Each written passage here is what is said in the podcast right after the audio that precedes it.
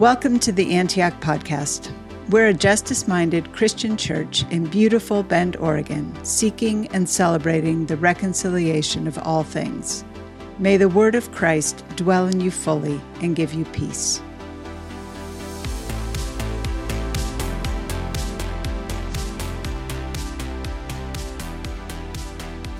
The scripture reading today is from the book of Colossians, chapter 3, verses 15 through 17.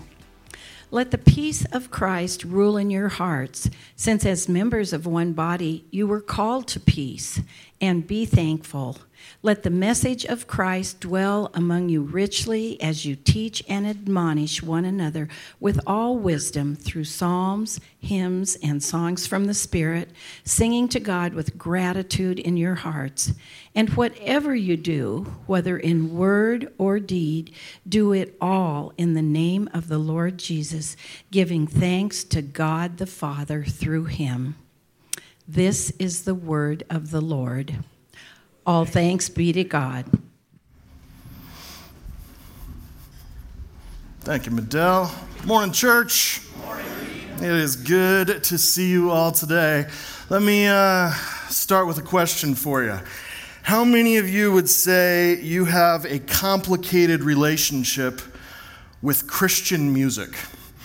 Christian radio, singing in church, any of that stuff? quite a few of us, I would say, for one reason or another, would say it's a complicated relationship. If you if you don't, that's great. Um, if K-LOVE's your jam or whatever, no judgment at all. I'm stoked for you. But for many of us, uh, we may be Christians and we may love music, but we don't necessarily love Christian music. Um, and we may even have like certain songs or memories that uh, we really struggle with. So some of you have heard this story before, but Back when I was in my 20s, I was a youth pastor in the small town that I grew up in. And uh, one night, probably a Wednesday night, I walked into a Taco Bell to grab something to eat. And um, when I walked in, there was another youth pastor from another church in town with like 30 high schoolers in the youth group. And they were having their youth group meeting inside Taco Bell.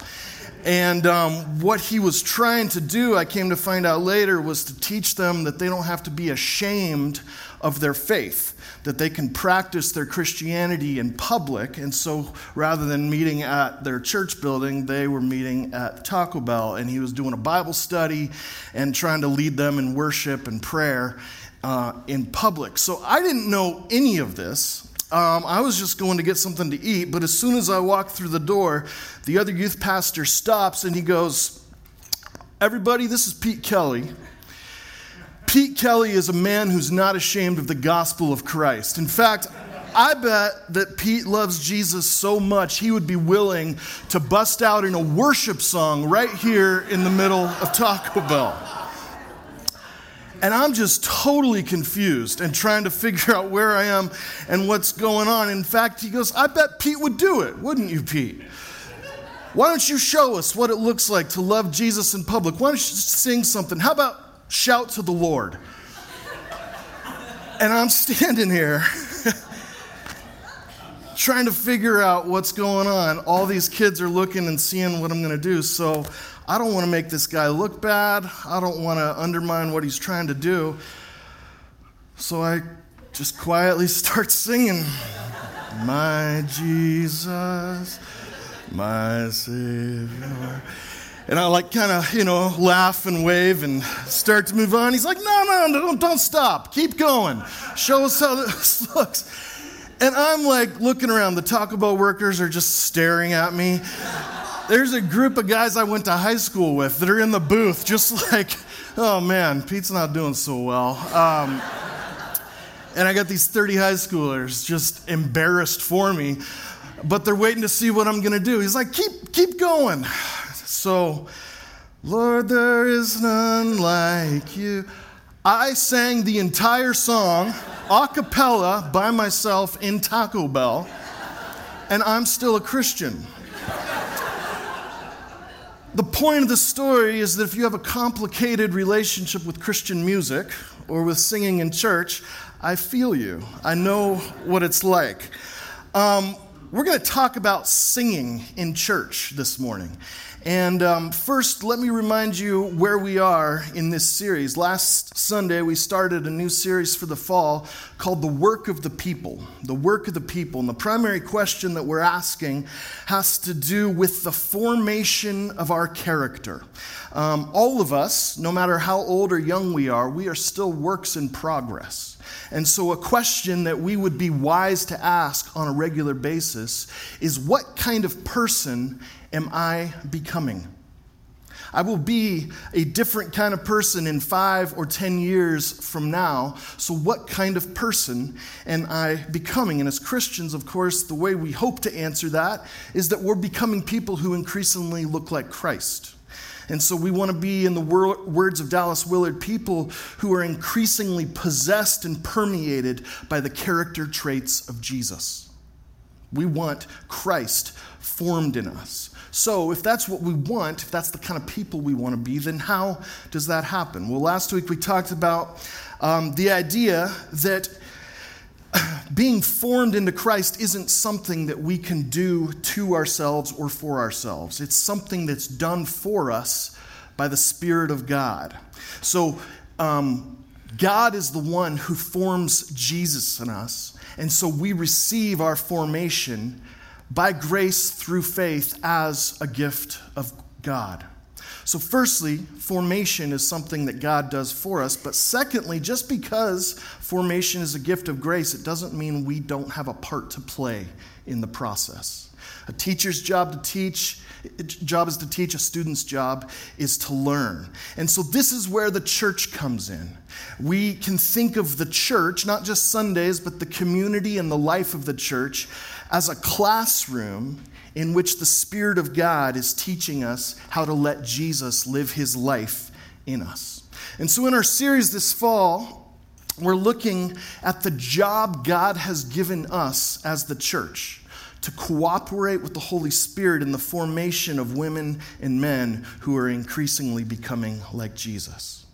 And we said last week that it won't work if we're just passive spectators that we're called to be active participants in our own formation. We're called to take responsibility for the development of our own faith. And so, this is why we're saying every week when you show up for worship, you're showing up for work. You're showing up with a job to do. You're reporting for duty and stepping into this role of an active participant in the formation of your soul. So, what we're doing this fall is each week we're looking at one element of what we do here on Sunday mornings as a church, or in other words, our liturgy. Liturgy is a word that literally means the work of the people. And um, it's essentially the components that make up a worship service. When Christians gather together, what is it that we do? That's our liturgy. And so all churches have a liturgy. Um, it may be formal or it may be informal. It may be well articulated or it may just be assumed. But the question isn't whether or not we have a liturgy. The question is how is our liturgy forming us? Or, in other words, what kind of people are we becoming by participating in this work week after week, month after month, year after year? Because liturgy isn't just something we do, liturgy does something to us. And so, um, if I, I, want you to know why we do what we do here on Sundays. Antioch's a unique church in a lot of ways, and some of it may be new or unfamiliar to you. And the reason I want you to know is so that you can take seriously the role that the Spirit of God is inviting you to play as a member of Christ's church. And so this week we're going to talk about music. We're going to talk about singing, which is something that you'll find pretty much in every single Christian worship service anywhere in the world at any point in history. Christians sing together. They always have and they always will. And so maybe you've wondered why do Christians sing so much? And more importantly, what role does singing play in the formation of our souls into the image of Christ? And so in our passage today in Colossians chapter 3, um, the Apostle Paul has written a letter to one of the very first Christian churches, a church in the city of Colossae, which is in modern day Turkey. And the purpose of Paul's letter to the Colossians is to encourage them to see Jesus as the center of reality and to encourage them not to give in to the pressures that they would face from other religions or other worldviews that were prominent in their culture. And then in the second half of the letter, what Paul does is give some practical teaching on how they ought to live as followers of Jesus in a world that would gladly disciple or form them in ways other than the way of Christ. So our formation is constantly being fought over. That the culture and all the other stories that are told in the world are just as happy to disciple us as this gospel is. And so, specifically, Paul is encouraging the Colossians to let Christ accomplish two specific works in their life. So, in verse 15, he says, Let the peace of Christ rule in your hearts, since as members of one body you were called to peace, and be thankful. So, First thing, according to Paul, the church ought to be a community of people whose lives are marked by the pursuit of peace. And when he says, let the peace of Christ rule in your hearts, the word rule is the same word that we would use for like an umpire or a referee at a sporting event. The one who runs the game, the one who calls the shots, the one who decides what's fair or what's foul or whatever else. And so Paul is saying that everybody has someone or something that umpires or refs or rules in your heart. You have something that uh, is driving you and calling the shots in how you order your life. And that could be anything. It could be your need for success. It could be your fear of rejection. It could be your personal comfort or whatever. All of our hearts are ruled by something. And Paul says that as followers of Jesus, we ought to be a community whose hearts are ruled by the peace of Christ. Now, when he says peace, he's not primarily talking about feelings of inner peace or tranquility. What he's talking about is peace between individuals. The peace of Christ has to do with the reconciled relationships that Jesus leads us into a reconciled relationship between us and God, and a reconciled relationship between us and one another. He's saying that is what we are to be about. The peace of Christ, the restoration of broken relationships, ought to be central, ought to be authoritative, even in our lives. And so, I would argue that as we seek to be transformed to the image of Christ, part of what it looks like is to become people whose lives are increasingly marked by peacemaking. We're called to be peacemakers, not just peacekeepers. Peacekeepers avoid conflict and messiness. Peacemakers engage it, trusting that Christ is in the business of redemption and restoration. And Paul says, as members of Christ's body, we are called to be peacemakers. And when Christ is formed in his people, that pursuit of peace between us and God, between us and each other, between others in the world will mark our lives. So that's the first thing Paul says to the Colossians let the peace of Christ rule in your hearts. The second, in verse 16, he says, Let the message of Christ dwell among you richly as you teach and admonish one another with all wisdom. So, first, let Christ's peace rule in your heart. Secondly, let the message or the word of Christ dwell among you. Now, when he talks about the message of Christ, we know from other places he uses this same word in the book of Colossians. He's talking about what we call the gospel the message, the good news about who God is and what He's done in Christ to reconcile us to Himself and to one another. And Paul says that this story, this gospel story, ought to dwell richly amongst the people of God. So, again, everybody's got a story that they believe about life and about the world and about who they are and why we're here. Everybody has a story. And Paul says that for followers of Jesus, this gospel is our grounding story. It's how we understand reality and how we understand the world, the message of Christ. And so, what happens when that gospel story gets rooted in the life of the church? He says, Let the message of Christ dwell among you richly as you teach and admonish one another with all wisdom. So, when a community of people is rooted in the story of the gospel, he says what happens is that they can now work together and become co laborers in one another's formation into Christ. The Christianity is a team sport.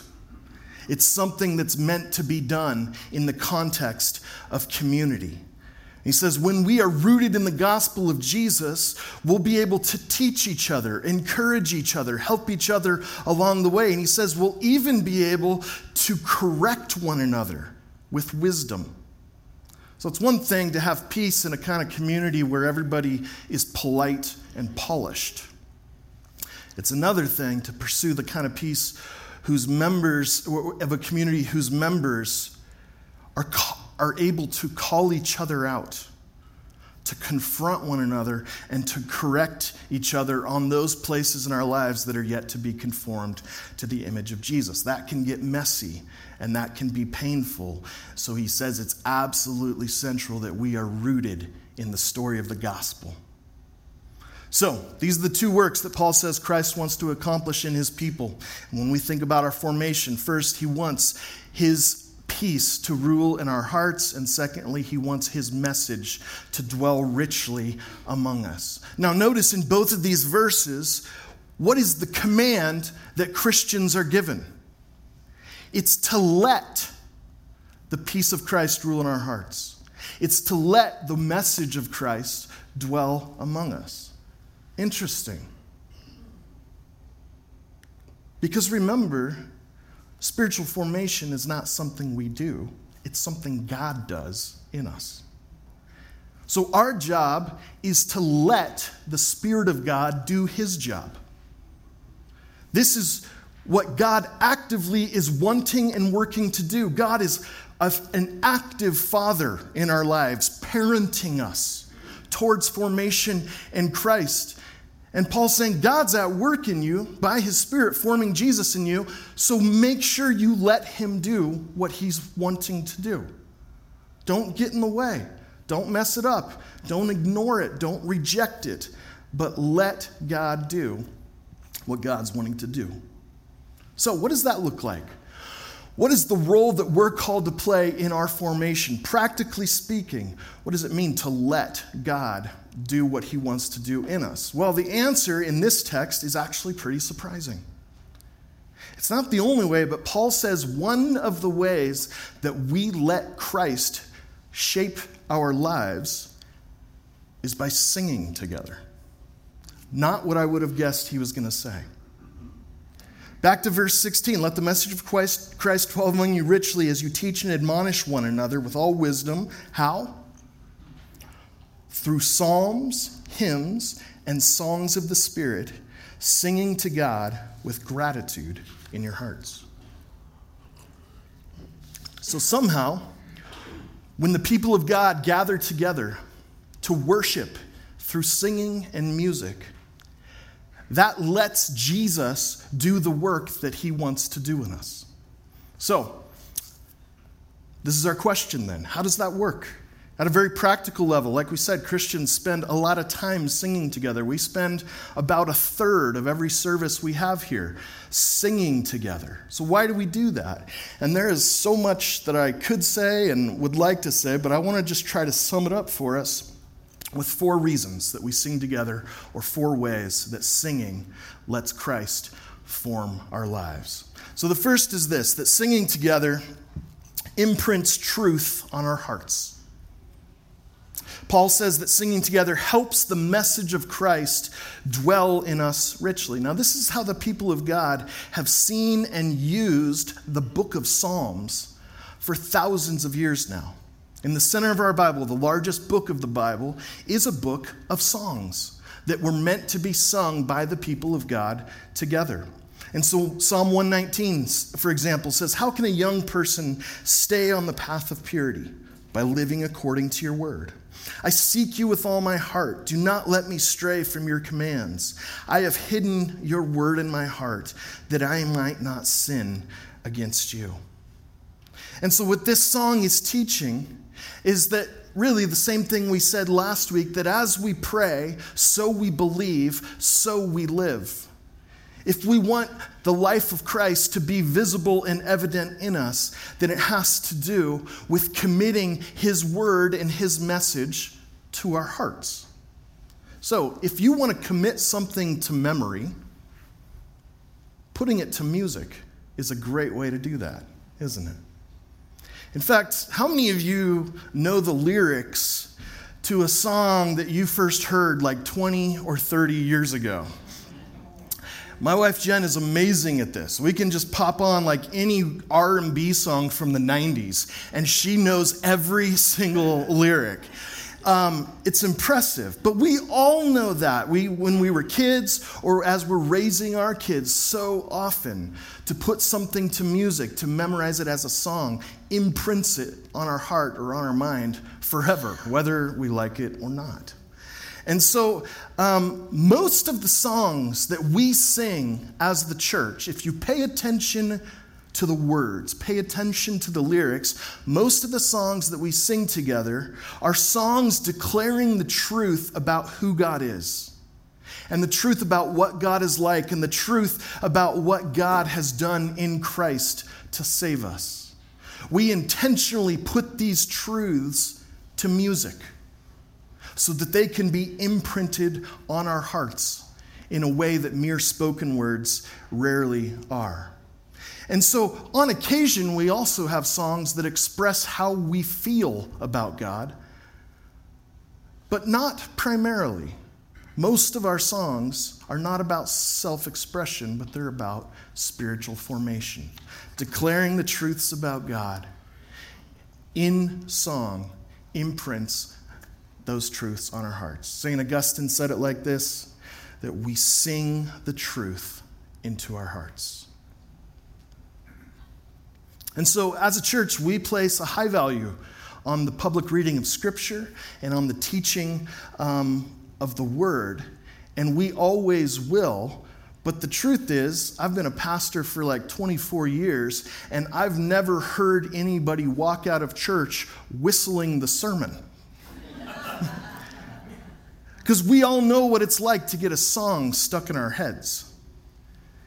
These songs that we sing are forming our faith and theology, even if we aren't paying attention. And so, when that comes to singing the truths about who God is, what God's like, and what God's done to save us, then that's a really good thing. And we want to lean into it and embrace it. So, that's the first reason. Singing together imprints truth on our hearts. Number two, singing cultivates our joy and gratitude. So, um, over 60 times in the book of Psalms, singing is mentioned in the same breath as happiness, joy, and gladness. For example, in Psalm 95, Come, let us sing for joy to the Lord. Let us shout aloud to the rock of our salvation. Let us come before him with thanksgiving and extol him with music and song. So here's the twist with this one, and I, I want you to to try to get this. I think that most of us, if we are to assume that there's a cause and effect relationship between singing and joy, it's that when we feel joyful, that causes us to sing. Because I feel something particularly positive or happy, then I express that in music or in singing. And sometimes that happens, but that's not actually the primary way the Bible talks about the relationship between joy and singing. And psychologists have found a similar thing. William James, who's kind of considered to be the founder of modern psychology, argues that a person must act the way they want to feel rather than act on what they feel if they want to pursue happiness. So he has this theory of emotion where he emphasizes that emotions are caused by the interpretation of physiological reactions. And he sums it up really nicely in this little phrase I don't sing because I'm happy, I'm happy because I sing. So, lots of studies have shown that singing, especially singing together as part of a group, can do wonders when it comes to improving our mood, improving our outlook, decreasing our stress and our depression and our anxiety and our loneliness. So make sure that you get this. The reason we sing together isn't primarily to express our feelings to God, but rather it's to form the kind of faith that will trust God even when we don't feel a thing. Eugene Peterson says that worship is an act that develops feeling for God, not a feeling for God that's expressed in the act of worship. Now, this is tricky, and at least when it comes to singing in the church, I'm willing to bet this is one of the places that makes our relationship with music a little bit complicated. Um, I've even heard pastors try to guilt their congregation into being a better, better worshipers by saying something like this I see you guys at the football game. And I see you jumping up and down and cheering and celebrating when your team scores a touchdown. But then you show up on Sunday morning with your arms folded, bored out of your minds.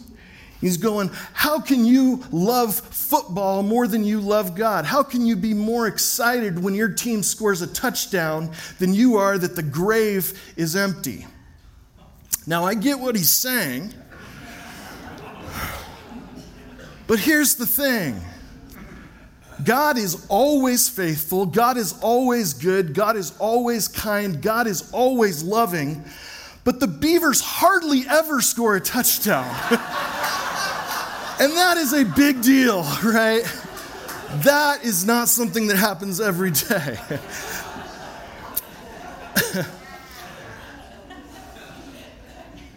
I will never, we will never try to guilt you into singing.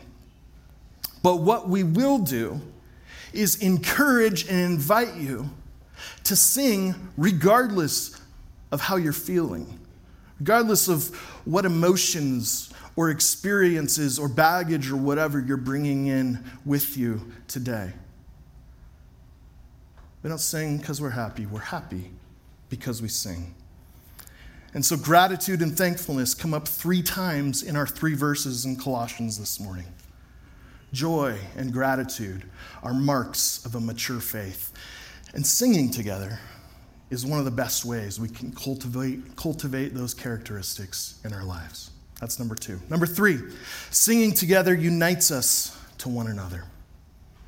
Colossians, it's interesting if you pay attention to the words, he says that we sing to one another with psalms, hymns, and spiritual songs. Now, I'm comfortable with the idea of singing to God together. Um, I'm less comfortable singing to you and having you sing to me. But it's interesting. He says kind of both things. We sing to, songs to God to one another. Psalm 133 is one place that speaks to this. How good and pleasant it is when God's people live together, dwell together, sing together in unity. And so we sing because music brings us together as the people of God. It brings together generations. It brings together people of different backgrounds, people of different socioeconomic status. It brings us together into one voice. That we can become a visual and audible expression of Christ's body here on earth through the power of the Holy Spirit. And so when Christians sing together, the blending of our voices bears witness to the fact that we have been made one in Christ. And even the variety of voices, high pitch or low pitch or on key or off key, some soaring to the rafters, some barely a whisper, all of this variety reminds us of the wonderful diversity that is Christ's church. And so the songs that we sing as a congregation teach us what it means to be the church. They connect us to one another in a way that spoken words can't do. And they remind us that we're not alone, that we're not by ourselves, that we're not the only ones, that we're not soloists, we're members of a choir, members of a congregation. Because there's times where I show up here on Sundays and my faith is weak. And I need you to sing. I need you to bring your faith, to bring your joy, to bring your hope that I can borrow from it. And I bet you've been there too. Now, it is work, right?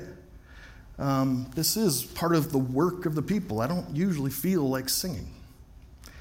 And what makes it even more complicated is um, for those of you that work or maybe are retired, how many of you would say you're good at your job?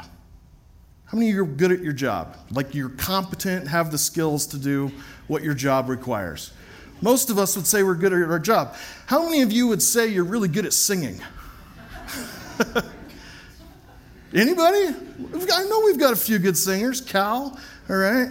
Kristen, I'm shy about it. There's more than that, but there's not that many of us. I'm not that good at singing. I made an album once, nobody bought it. Um, so it's hard enough to work at something you're good at, let alone something you're bad at. So, uh, what's beautiful about the, the rugged community of the cross is that we're not called to sing beautifully, we're called to make joyful noise right? And we're called to bring our whole self, warts and all, so to speak. And if it's helpful, just remember Buddy the Elf. Singing is just like talking, except louder and longer. And um, some of you are really good at that.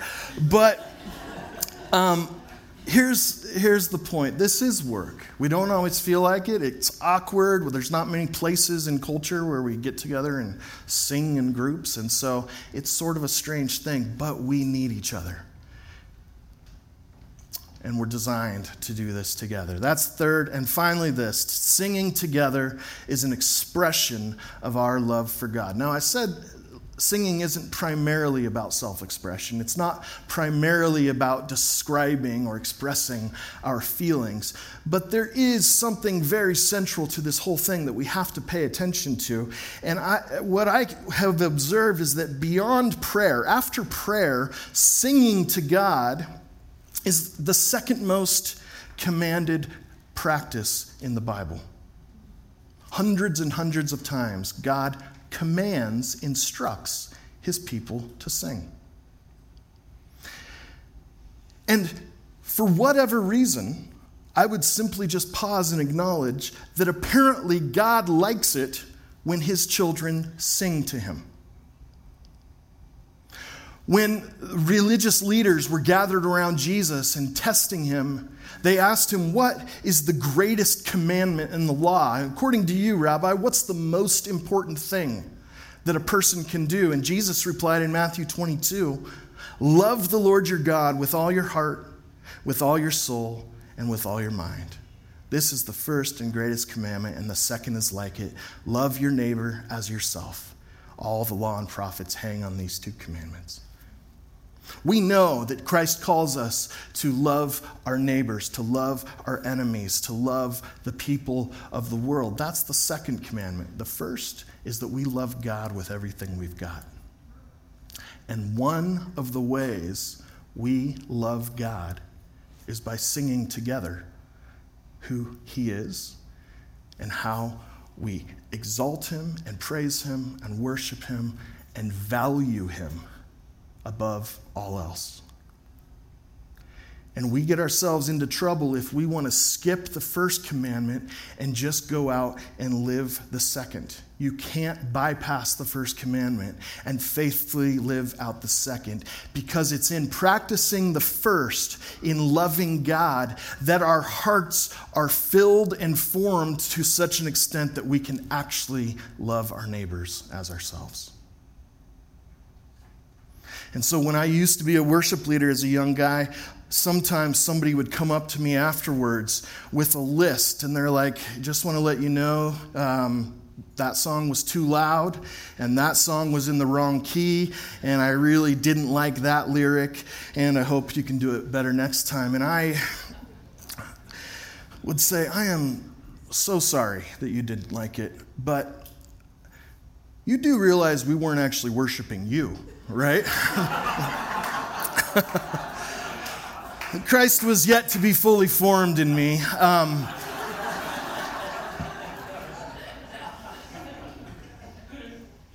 we all have preferences or whatever. Um, you're not actually the audience when the church gathers to worship. This isn't for you. This isn't about your preferences or your tastes. This is for God. We offer ourselves, our lives, our hearts to Him in worship as an expression of love. So, um, here's the last thing I want to do. Uh, before I close, I want to talk about some of the particulars of what this looks like here at Antioch. And to do that, I want to invite our very own worship director, Calvin DeVries, to come up here and, uh, and join me for a moment. And so Calvin joined our team here in the summer of 2020, which was like a super normal, chill time in the world. And um, I mean, we were outside, we were online, we were renovating this, and Cal joined our team initially in an interim role and faith, faithfully served through all that craziness, and now for the last couple years has been uh, shepherding our church in this area of musical worship. Now, you guys get to see him up here often, um, but you don't get to hear from him very much. And so I just want to ask Cal a few questions um, about himself and then about the way that we think about music and singing uh, here at Antioch. So, Calvin. Yes. You're Canadian. We love you, anyways. Um, Your wife's Canadian.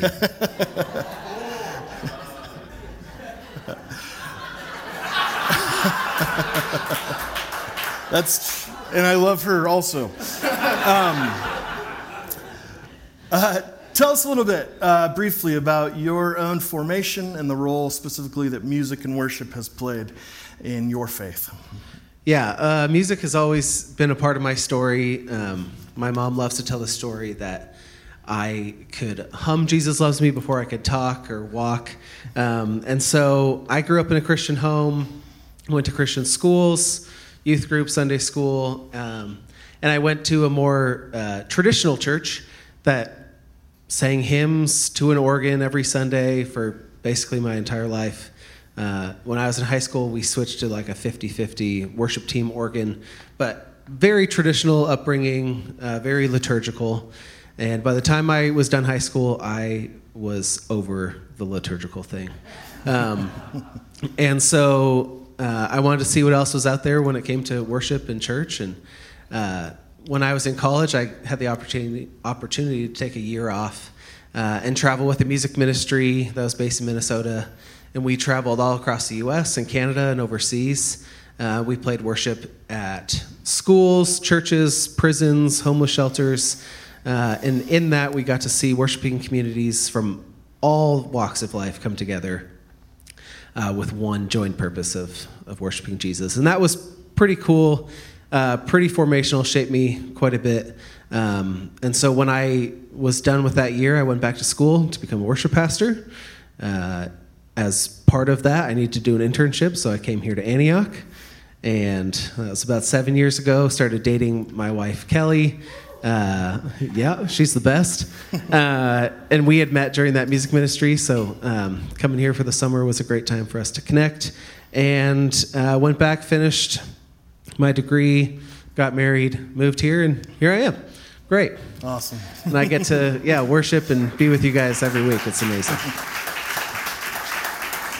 So, um, in the wide world of church, there's lots of different styles, approaches, traditions, theologies, preferences when it comes to uh, what we do when we sing in worship and that sort of thing. So, uh, what, are, what are some of the foundational ideas for you and the way you approach planning and leading worship for our church? Yeah, so I hold a lot of things uh, in tension on as I plan a Sunday morning. Um, I think Pete said earlier, singing is one of the things we do most in church, and so um, the songs we sing can shape and form us in ways we might not even know. Uh, so one of the tensions I hold is uh, we'll call it old versus new or classic versus modern. Uh, and that's the balance between hymns and modern worship songs. Some people really love hymns, some people like modern worship songs. And um, it's my job to find the right balance of classic and modern while making sure the songs still have good theology, uh, are singable, and sound good.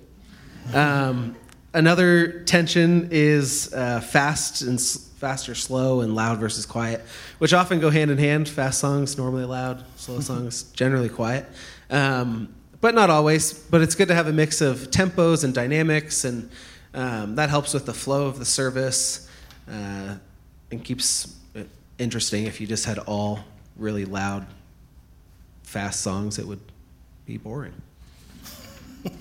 um, another tension is uh, song subject or the direction to which we sing. Um, so some songs are we songs that have more of a corporate nature. Some are me songs, more personally focused. Uh, some songs we sing to God. Some songs we sing to each other. Some songs we sing um, with each other, more corporately again. Uh, and some songs are God. Some songs we sing is God speaking to us. Uh, and some songs we sing, like all creatures of our God and King, we are speaking to creation. Um, and so you want to have a good um, balance of me and we, or uh, God speaking to us, us speaking to God in those songs also. So we balance that. Um, and all of that kind of affects how we choose our songs and styles that we get to worship to each week. There's a lot to it. Yeah. Um, in your card in front of you, there's a, a, a, little service, order of service that kind of walks you through the, the pieces that we use each week. But there's a few different kinds of songs that we use. So as we close, Cal, tell us just a little bit about um, those categories of songs and the role that they play in our, in our worship. Uh, yeah, so we have five categories that are on that sheet that maybe some of you are looking at. Um, a gathering song, an adoration song, and a song of assurance, a communion song, and a sending song. Um, and I'll kind of just break each one of those down a little bit. The gathering song is the first song we sing. Uh, it's a response to God's invitation to come to worship. Uh, it's the first thing we do together, and it brings us together as a family. Uh, it gets us all on the same page as we enter worship when we come from different walks of life, different journeys, different places in a week um, and kind of sets the tone for the morning moving forward. Uh, often these songs are praise focused or celebratory or have like an invocational nature. Um, and so that's kind of what our leaders are looking for as we pick those songs. The adoration song is pretty self explanatory. It's adoration focused uh, and gives adoration to God for who He is and what He's done. Our assurance song follows our time of uh, personal and corporate confession uh, and this is a song that speaks to the assurance we have uh, that our sins are forgiven and that Christ has overcome and we are made new in Jesus. Uh, the communion song is normally more reflective and focuses on our relationship with Jesus as we come to the table, um, and generally focuses on Him as our Savior and Redeemer. And finally, the sending song uh, is the song that sends us out into the into the kingdom, uniting us in our purpose of joining Christ in his work of the reconciliation of all things. Um, and so when you take those five categories and then you add into maybe the theme of the morning, the scripture passage, are we in ordinary time? Are we in Advent, Easter, Christmas? Those all make a difference in how we select those five categories. Obviously, at Christmas, we're going to sing more Christmas themed songs. Um, and in ordinary time like now, we have a lot more freedom and flexibility. Um, so, all these categories are important because they create a rhythm each morning that becomes a conversation with God. So, we sing as a response to his invitation to come to worship. Uh, we confess our sins and then are assured of our forgiveness. We come to the table both physically and in song, um, after we hear from the word, and then we are sent out in a unified voice as we prepare to enter the world our Father so dearly loves. Um, and so it's our hope that with all these different categories and intentionally choosing these songs, um, that we are being shaped and formed to have a shared language when we find ourselves maybe in a season of adoration or in times when we might need assurance or whatever. Awesome. Let's thank Cal for. Uh,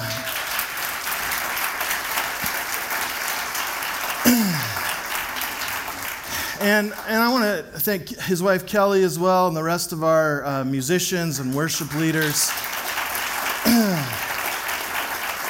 you know, most, most of the musicians that are up here each week are volunteers. And so while you're at home going for your second cup of coffee, they're here setting up and rehearsing, um, getting ready to lead us. And so really am grateful. And, um, and Cal and the band, as you guys come and as Amy comes to lead us to the table, um, I just want to affirm for him, um, I've never once had to remind Cal that he's not a rock star. now, he has an impressive mane of hair that uh, would work well, but there is no part of who he is or the way that he does his work as a worship leader that causes any confusion about who the object of our attention is. And I am so grateful for him and Kelly and the rest of our worship leaders and worship musicians that they um, aren't confused about this, that we are not a band here performing for a congregation, but we are simply the leaders of the congregation, who is the choir, performing together for God. And so, um, thanks again to, to Cal and, and Kelly and all of them. He works hard. We've probably violated some child labor laws with him, so I feel badly about that. But uh, Amy's going to come lead us to the table. Let me pray as, uh, as we close. Father, we are grateful that you are always at your work by your Spirit forming the image of your Son in us. And we want resoundingly the song of our hearts to be yes that we would let you do what it is that you're wanting and willing to do in us. That we would let your peace rule in our hearts, that we would let your word dwell in us richly. For the glory of your name. In Jesus' name, amen.